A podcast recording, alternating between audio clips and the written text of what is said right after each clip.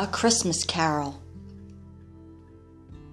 The land is hushed in Bethlehem's vale.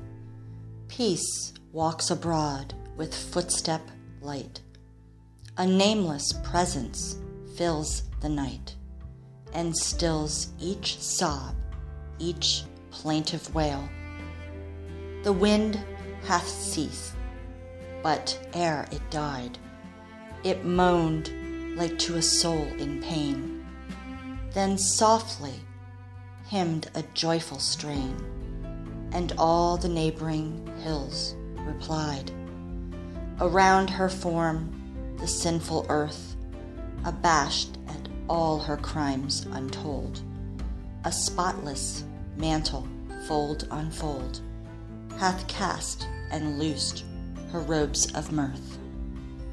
Apart on yonder moon kissed hill, a band of shepherds, old and gray, consult the stars in mild dismay and seek to learn Jehovah's will.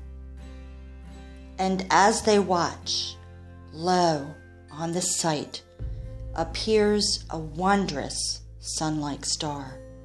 It sweeps across the heavens afar and leaves behind an arc of light. A while they gaze, and then a voice, the voice of faith, speaks in their breast. The time is come, the time of rest. All praise to God. Rejoice, rejoice. They followed on, the star their guide, o'er snow clad hill throw silent vale. Doubt, hope, and fear their hearts assail, but love walks with them, side by side. They reach a cave, a dismal spot, and there upon his crib of stone lies he who cometh to his own.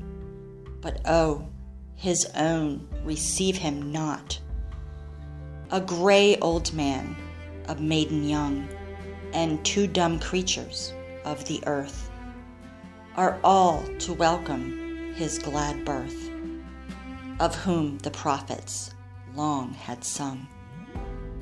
But angels bright with shining hair, the countless legions of the skies, fly round him with their joyful cries, and alleluias fill the air.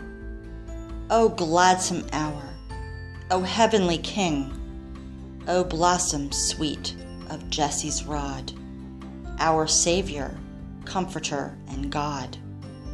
Lo, to thy feet our hearts we bring.